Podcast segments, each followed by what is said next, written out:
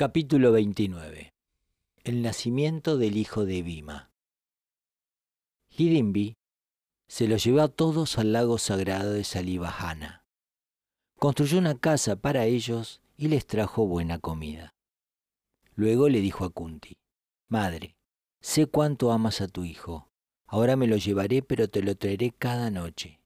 Y Bhima le dijo, Estoy feliz de ver cuánto te preocupas por mí.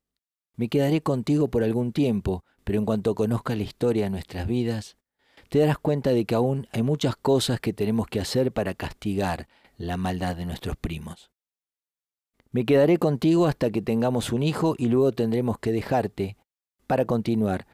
No es que quiera, pero tengo que hacerlo.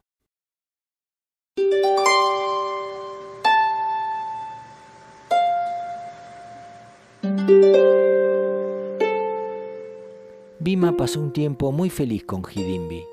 Ella le complacía de mil maneras, le llevó a muchas ciudades bonitas del bosque, le mostró ríos, le mostró montañas y valles.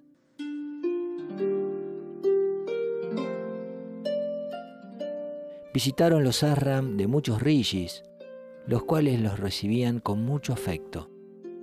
Después de siete meses, Vyasa vino a verlos para reconfortarles en medio de las dificultades que estaban pasando. Y hablando de Hidimbi les dijo, Esta bella mujer dará a Bima un hijo muy valiente. Su fama se extenderá por todo el mundo debido a su valor y a su audacia. Luego, mirando a Kunti, añadió, La esposa de tu hijo, de ahora en adelante, se llamará Kamala Malini, y cuando dé a luz a su hijo, comenzaréis a hacer los preparativos para emprender nuevamente la marcha rumbo a la ciudad de Ekachakra. Tendréis que vestiros con cortezas de árboles y pieles de ciervos para emprender vuestro camino como ermitaños. No os preocupéis por las dificultades que están pasando ahora. Tus hijos han nacido para gobernar el mundo. Esta situación no es más que una nube pasajera. El Dharma triunfará al final. Tengan paciencia, no desfallezcáis, nosotros estamos aquí para cuidarlos.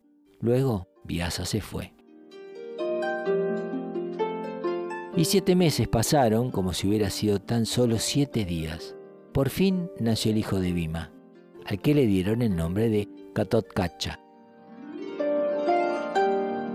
Inmediatamente se convirtió en el favorito de todos sus tíos y en especialmente Yudhishthira, el cual amaba mucho, mucho a su sobrino. Se pasaba horas jugando con el niño. Con su nacimiento llegó el momento de la partida. Bima tranquilizó a su esposa, que no cesaba de llorar, diciéndole, Seca tus lágrimas, ahora tienes contigo a nuestro hijo.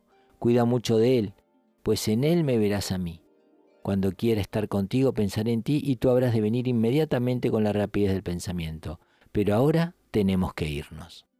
Hidimbi se despidió de ellos con lágrimas en los ojos. Se sentía muy infeliz y cogiendo a su hijo en los brazos, regresó con pasos apesadumbrados hacia la casa donde había pasado momentos tan dulces en compañía de su amado.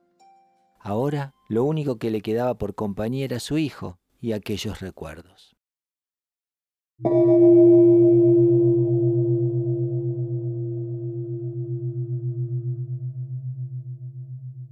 Vestidos con cortezas de árboles, pieles de animales y con el pelo revuelto, los pandavas se dirigían a la ciudad de Kachakra. No sabían qué les iba a deparar el futuro, pero no podían dudar de las palabras de sus mayores. Vyasa les había pedido que fueran a Ekachakra, y eso ya era suficiente para ellos. Tenían que obedecerle. Yudhishthira había decidido en su juventud no decir jamás no, siempre obediente a sus mayores. Vyasa era su abuelo y sabía muy bien que era lo más conveniente. Preocupados por su incierto futuro, pero con un extraño sentimiento de paz en sus mentes, los Pandavas y su madre se dirigían a la desconocida ciudad de Ekachakra.